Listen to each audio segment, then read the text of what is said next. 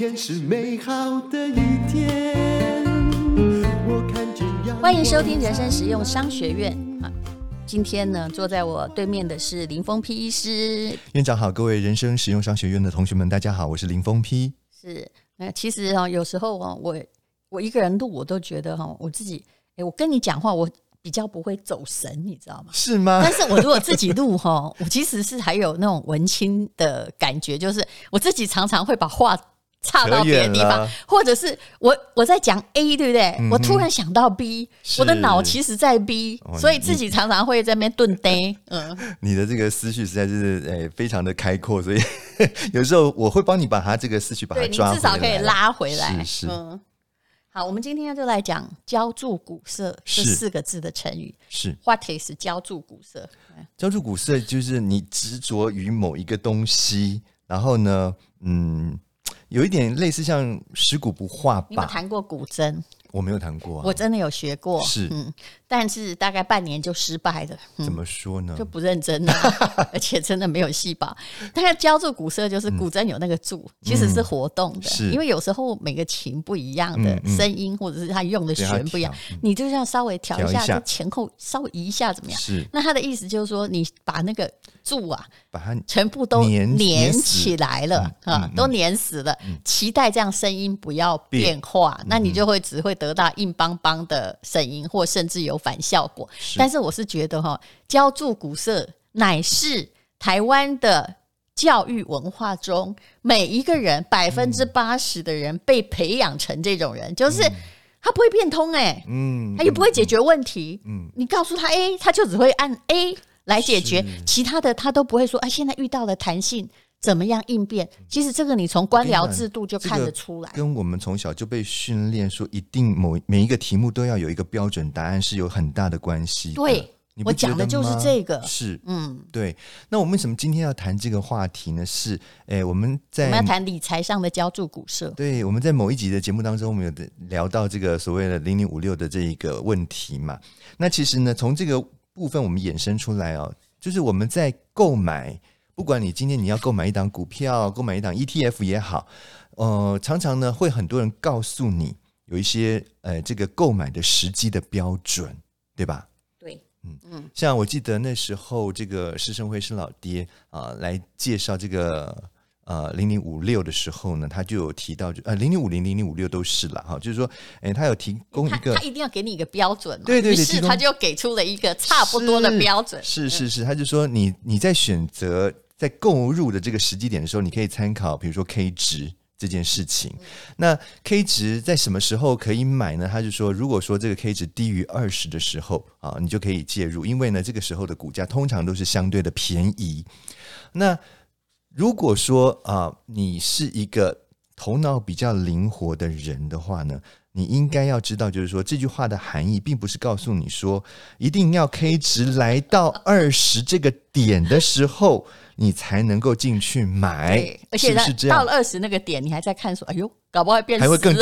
对对对对对，啊，所以我我想这个那也不是当时这个施老爹他的真正的这种用意啦，他是告诉你说，其实对，如果你要标准的话嘛，其实他是按月买的，是是是，其实没有那么必须要这么硬性的在乎说 K 值一定要到哪里才能够进场啊。你要是说你这个是一个习惯。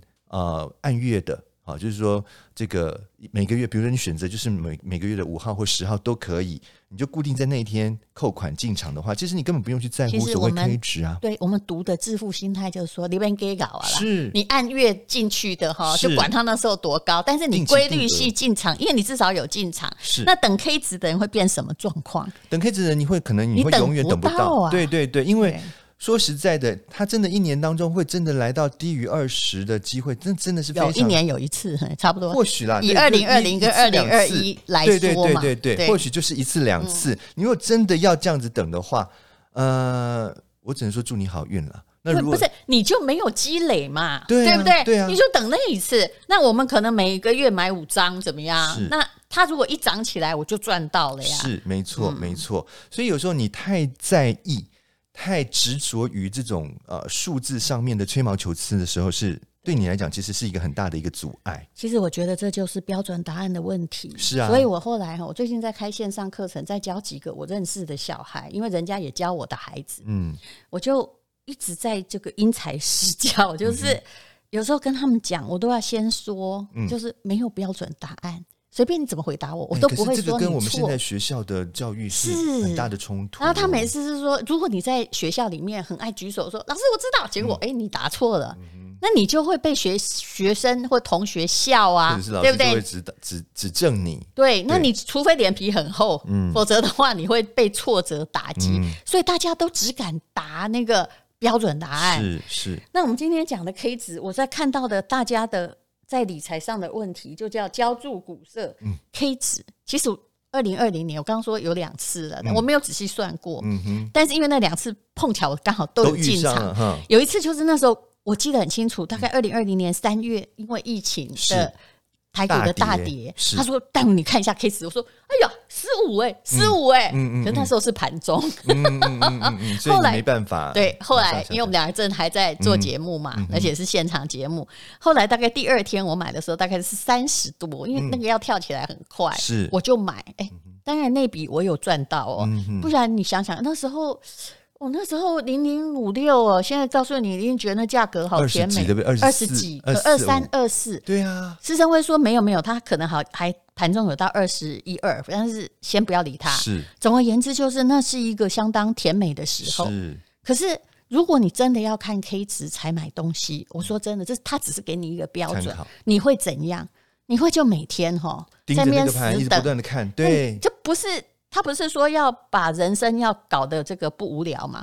你你被看盘搞得很无聊，而且呢，哎，你万一等不到，我跟你讲，看三天你又不看了，哦，是不是？一定是嘛？对对，你怎么看呢？啊，好，那么通常当然不会这么低，但我只记得那次真的有这么低，因为我确实有看到 K 值，是，其实差不多的货啊。对，可是有些人你知道吗？他就是标准答案信徒。嗯、呃，大概从那一天听到节目的人很多，嗯嗯，就还有人跟我抱怨说，那我那天有听到你跟师生的节目，但是等我下去的时候，K 值就已经是二十几了，所以，他不是二十以上，他就不买了，哦、一直看到现在，然后看到五月那天跌的一千四百点的时候，嗯、我猜也一定有低于二十，一定有，一定有，可是他又不敢买了，他又看说已经这么低了，所以这是其实这些都是我们说的那一位。呃，得了诺贝尔的心理学家，嗯，那个康纳曼是。他们慢慢的心理学研究的结果，我们就这样啊，嗯嗯。如果你真的要等 K 值，答案就是嘿嘿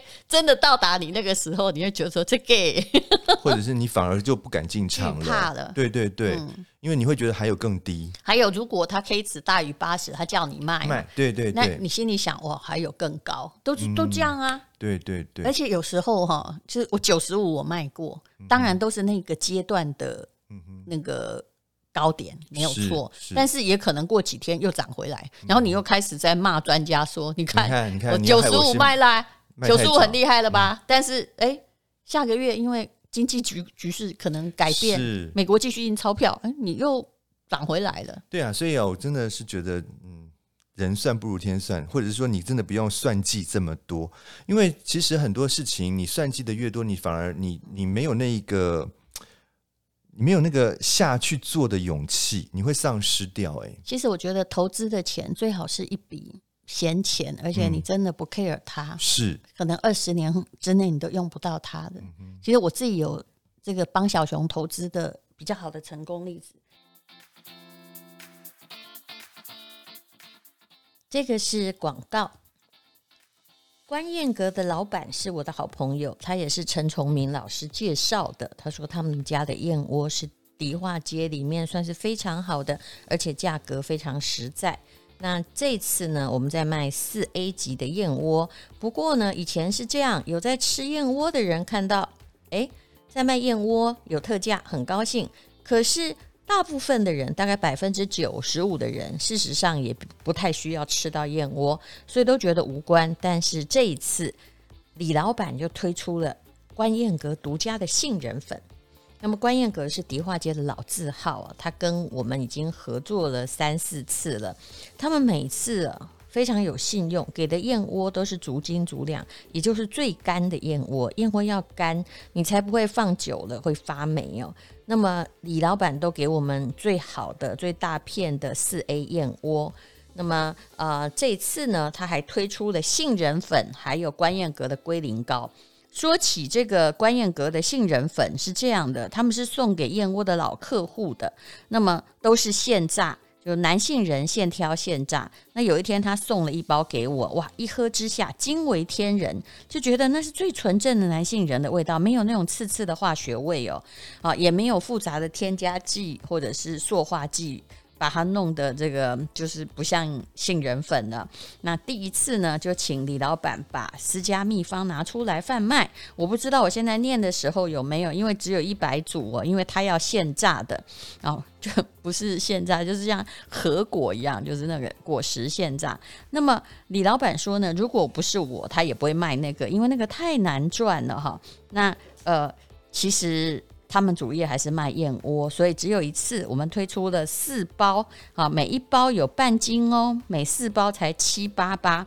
那么呃，这个是非常非常好的，也可以加购他们的独家龟苓膏，是一斤。不过真的不要吃太多，我跟你保证，龟苓膏虽然夏天退火，但是。一定会胖，因为它是龟苓膏糖，所以呃，一般的以这个四 A 燕窝一整盒，它有分那个即食燕窝，也有那种就是已经完全挑好毛自己可以煮的。因为呃，一般只要是大打广告的商家，都要卖它的一点八倍价格，那购物台甚至是它的两倍价格，大家可以上网查查看，它提供的是最高品质的，然后呃。孕妈咪还有银发族也可以食用。那不勤快的人，请买即食啊，即食燕窝就放在冰箱里面，会冷藏配送啊，也是呃，你目前可以买到的最便宜的价格，最好的品质。那勤快一点的，像我这样的人，可以买那种已经挑好毛的，其实自己煮比较便宜啦。而且这次推出的七钱，也就是你可以煮煮煮四碗呢，然后还送你呃送好多东西哦，有送。红糖送红枣，送呃中药的喉糖，还有送，反正就一大堆就对了，真 说不出来，非常非常多。如果你买燕窝那个一大盒的，它还有送到那个叫做什么呀？那个叫做。呃哦，花旗参的茶也都是很名贵的礼物。那么，因为对方很大方哈，厂商很大方，我们也不小气，请你看吴淡如的 FB 或者是我们的连结，我们的 po 文啊，这个 podcast 的 po 文上就会有连结，那就只有二十四小时哦。谢谢你。但是我们先来讲另外一个浇筑古色的错误，嗯、叫做净值。嗯嗯。哦，我不知道看过多少个，比如说我自己有那个 ETF，比如说越南，嗯、还有中国嘛。是。那我说那个离你会听到一句话，就是说离净值差太多了，不要买。嗯哼。然后比如说越南，哎，不知道有一天哦，它明明净值好像是只有十六，你炒到十八了。啊，那就是它刚开始要那个上市的那一天嘛。这个不对的嘛，是因为它差太多了。其实我认为净值如果大概。五五趴左右是 OK 的了，嗯，但是有些人不是，他一直看到后来都没买，他当然也起起落落。为什么？嗯，为什么？因为呢，他一定要等它低于净值或等于净值，他现在多了零点五毛，他就不买，他就不买。嗯哼，嗯哼，那。那你又错过机会了。是啊，是啊，他现在他有有人还在下面算的好清楚。他跟我说，现在离净值呢，净值还比他多五趴。我说多五趴就可以了。嗯，利息啊，利息，你开杂货店还是市场卖菜，一块钱都要找得清清楚楚。你跟那个净值本身，也就是它的真正价值差不多就好了。如果哈真的它又跌破净值，我说真的，你可能还不能买。为什么？就表示这个东西是错的哦，你那么多只股加起来，还跌破净值，但那个时代未必对哦，就差不多的货嘛。大家为什么一定要那个固守着 二十八十或者是净值呢？这就是人性一个很微妙、很值得去探讨的一个点哦。我记得我们也曾经讲过，很多人那个进出股市的那个阔气，我应该怎么讲？就就是说他在这个撒钱在这个操作股票的时候，是非是一种花钱的嗯心态，但是等到他去买菜的时候，他又是另外一种心态，他斤斤计较于某个呃小钱，比如说他进去这个呃超市的时候呢，他就是算哎。这个这一家的这个卫生纸的厂商呢，可能嗯，他怎么一百抽啊，一百八十抽，其实算得清清楚楚。你去算算看，那其实你有差多少？然后遇到疫情，你就只去抢一卫生纸，是哦，是。那其实这些都是没有必要的，就是说，嗯，你能用掉多少？我们着眼的应该是它后面后续这一段它上涨的一个。呃，获利的成果，而不是说你现在去斤斤计较，你多花了五块钱或十块钱，你仔细去算了，其实它那个什么零点零几，对，那是多少钱啊？那个，这就跟我跟你讲的零零五六，就算收了长荣跌的一半，用现在价格，你就少零点八，怎么样？你拿一个股票，如果你自己主动选股，没有少那么多钱，我不相信是没有错。所以，台积电一天可以跌二十五块，嗯，对呀，所以我想这个。呃，施生辉施老爹他那时候的讲法呢，他是告诉你一个呃评量的参考，但并不是说你非得要在这个时这个点进去，你才是对的一个做法。我，我一直觉得哈，得鱼而忘全呐、啊，嗯，这是庄子里面的话，就最重要是你要抓到鱼、啊，是啊是啊，而不是你用那个笼子哈，到底是啊怎么样？你笼子算的再精确，没有抓到鱼也不对。可是很多人哦，做事就跟三姑六婆，对不起，我要这样不太礼貌哦。哦，跟他讲话真的很累。他们跟你讲说啊，我今天去菜市场，讲完，哎，过程报告了，哎，不好意思，请问你做到什么？不知道。其实我好怕这种员工。我后来好多常常跟那个我们公司员那个有年纪比较大的，可是教很久，我不能说人家年纪比较大，大概跟我差不多，就教很久没教会，你知道吗？他永远讲过程啊，你怎样不？啊，他那跟我说，来，不用讲，告诉我结果。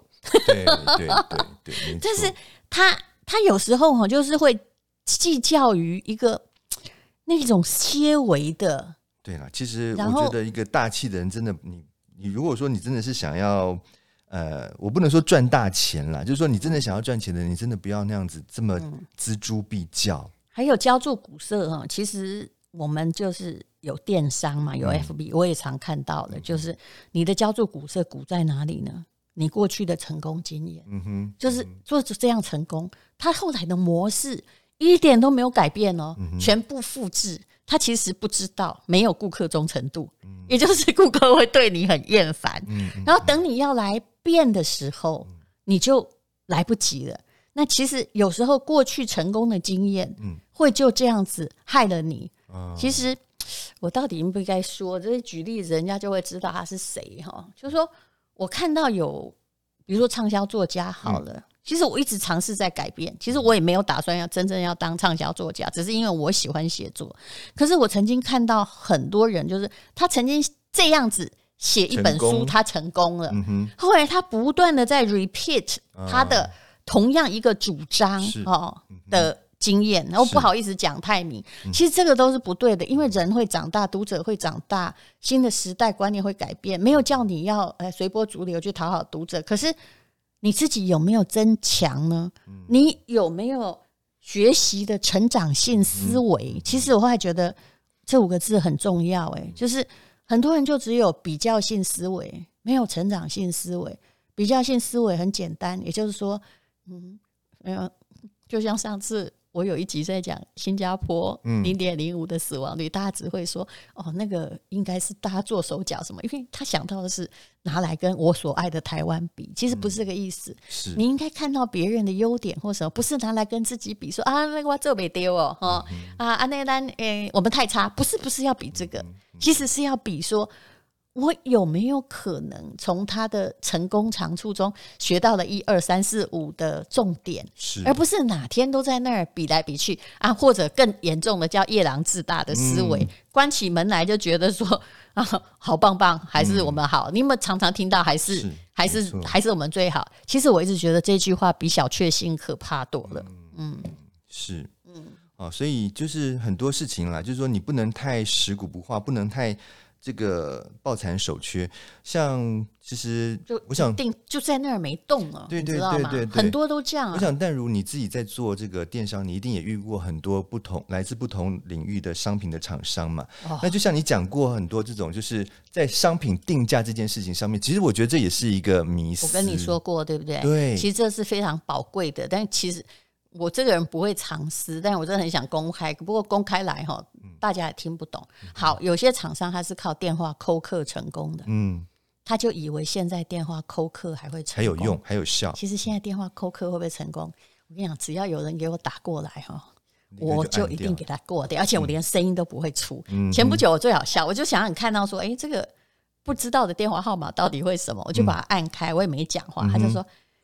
小姐你好，我们最近公司选的标股已经成长了百分之六十。我想说，我就是不想答话。我想说，你最好说这句话说的更肯定一点。嗯、要是我问你说来选哪些，哎、嗯，好，然后你根本骗钱的嘛。嗯、就是现在有很多哈，尤其是我们的。嗯，像 FB 只要说 Podcast 是在讲故事，马上下面就一大堆有没有伪装成版主或什么的身份跑出来，就说啊，我们现在成立了一个什么对股有社，股有社，施生辉就着了这个，就曾经被人家弄过。他有一天我看到他发布了一个贴文，就是说他所谓的版主不是我呀，啊、所以你看，只要我记得哈，我都会去下面是。把它删掉，是就是版主从来不主张你去选股票，嗯，是没错没错，好。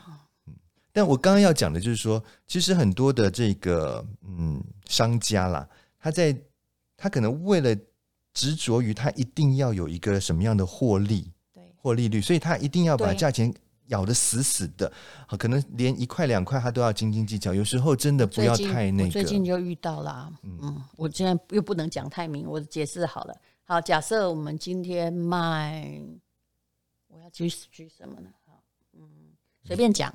假设是现在讲你自己的咖啡来，才不会得罪别人。对对对对，你讲的对。假设我今天要卖这个咖啡好了，嗯但咖啡实在是一个不好讲的商品。啊。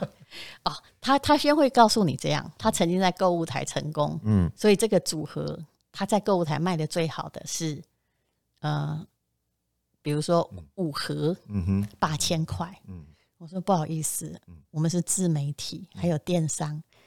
机起价五盒八千啊，这些不要拿，不要拿折的给他供，对，不对？对，可他说没有，我们这个卖最好。我说因为他哈，你真的错了，因为你那时候可能你卖的很好，然后你有送什么免费体验，嗯、因为购物台的招数不一样嘛。是，那所以大家呢就先买大组，哎，有的人忘了退，嗯、或者是哎那个。还有，他可以分期付款，他的八千，哎，那公司大呀，他可以分三十六期啊，那每一期可能就只要缴两三百块，所以他可以有这么长期。来讲，他没有那么大的负担感，没有那么大的压力。结果你现在跑来，比如你要跟我谈合作，你又不能分期付款，然后一下八千块，然后你跟他讲，他就说啊，你的魅力就可以卖得掉。我说我我的魅力还拿来给你这样用，不可能，这世界上没有魅力耶。对，就算林志玲有魅力，你跟他买东西也只会买一次。是，然后他们会很妙哦，浇筑古色又来了。对啊，我就是要讲这个。对，比如说，好，嗯，咖啡好了，来，我讲咖啡。嗯、假设这包咖啡是我在其他网站虾皮点点点，我卖一百一十块。嗯哼，啊，嗯，然后呢，他现在呢就是找了一个强力媒体，嗯，希望他帮他卖，但是呢，说中间谈判过程是这样的，他就说。那个那个强力媒体说，因为我们来这里的折扣都打很多，好，那就一年一度也没关系。可是这个习惯一次就是卖一百一十块一盒的，嗯、他公司计算的标准就是每一盒的毛利，他不会去算说，其实供需问题就这样，我卖越低价，我的单量可能是三倍嘛。对呀、啊，他他没有，他要算的是每盒，而不是总获利。这个就是最严重的问题。股市就是这样啊，是明明你有一万个要卖，但是你呢就去算，那每一盒都一定要赚三成，对对。结果你知道后来他谈出什么价格吗？什么？我很少被打败，但是因为那不是我公司，我被打败的。嗯，他是外面卖一百一十块，嗯，他怎么算就是一百零八。那时候，但因为那个案子我可能是执行者，嗯哼，我就跑，就我们只要当他是咖啡，好不好？我就跟那个啊，我们的因为这。案子也不是我接的，我就跟他说，这样有比较便宜嘛？哎，他们好认真来给我看哦，他说有啊，便宜两块啊，是啊。请问你哦，如果你是消费者，真的没有意义了。两块有意义吗？他说，那如果你买十盒，嗯的话，嗯，就是在变，告诉你那个十盒可能是三万或五万呢，那你就每一盒便宜三块。我真是哎呀，我的妈！有这样你小气哈，消费者根本不理你。然后你说，那你可以有什么赠品吗？没有，哦没有赠品，没没有是这样，买一百包送一包，你要不要？那跟没有，我好想吐哦。你刚才最好不要送我。对呀，所以没有吸引力。是，可是我觉得他们并不懂不同的。你看，连网络哈跟这个 FB 嗯或自媒体平台，其实是彻底是不一样的事情。嗯嗯，但你讲不通哎，你可以知道那个讲不通吗？那就是这就尸骨不化。对，那就最好大家不要联络嘛。那还有一种，还有一种。厉害的，我问你，你什么时候最会无聊到？尤其现在疫情的时候，嗯，你最会无聊划手机？就可能 shopping 吧，睡觉前。哦，你说时间哦，星期六、星期天，嗯，就是因为你无聊，是是，你很爱买东西，尤其你被关着，你是不是六日才能够在网络上发手机？对啊，你就想说，我今天买一些东西好了，感觉有点成就感。是，哎，他休六日，哎。他叫大家说：“你六日不要打电话来，也不要下单，我没有人接。”那他这样怎么做生意啊？还要客服没人回。对对啊，所以他这样子其实他就少掉，他就会流失掉很多的生意啊。十，如果你不是电商，十家有八家都这样。那你知道大陆为什么电商那么发达？你去看半夜有没有人灯火通明啊？阿里巴巴，嗯，你你这么坚持福利，那你就不要做生意好了。嗯。对了，所以有时候我们真的脑筋要稍微变通一下，不要一直抱残守缺，不要一直死守着一个。我们今天真的有点扯远了。我们一开始是讲说，啊、我们要讲什么？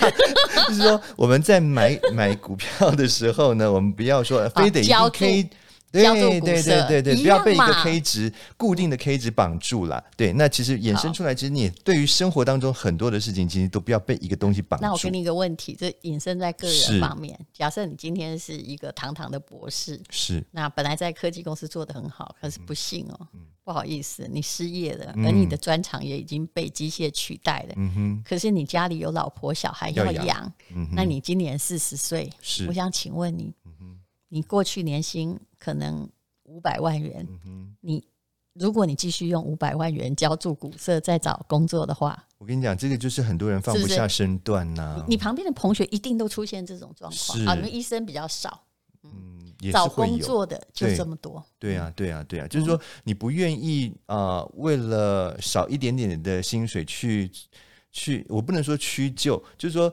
就去至少能够解决你目前的燃眉之急吧，因为你真的有家庭要养啊，你不能说一直永远都失业啊，不是吗？可是呢，你为了一定要维持住你原本那样的薪水，可是你放弃了所有可能给你的机会的时候，你所以你一辈子会找不到工作，你就开始埋怨社会。没错，还有我看到很多作家也是一样啊，我从来不埋怨。现在我跟你讲，只要卖六千本就叫畅销，我就要觉得很高兴。可是你知道，二十年前我非常记得，嗯。第一刷六万本呢、欸，那你现在你不能一直说，哎呀，你怎么会给我开出这样？当然，如果你给我开说吴淡如第一刷印六百本，这样是有点夸张，对不对？这这我不接受。但是第一刷印个三千本，好了好了，没关系啦。你不能跟他说，哎，你怎么来侮辱我？我过去是六万本，为什么？因为平台赚，是是是，是不是？嗯、跟你的薪水问题一样，是。好吧，大家要弹性一点吧。其实这一集的目的就是告诉你啊，升学主义里面的好学生后来工作未必能够做得好，因为适应力变弱。对，对，好，谢谢，谢谢大家。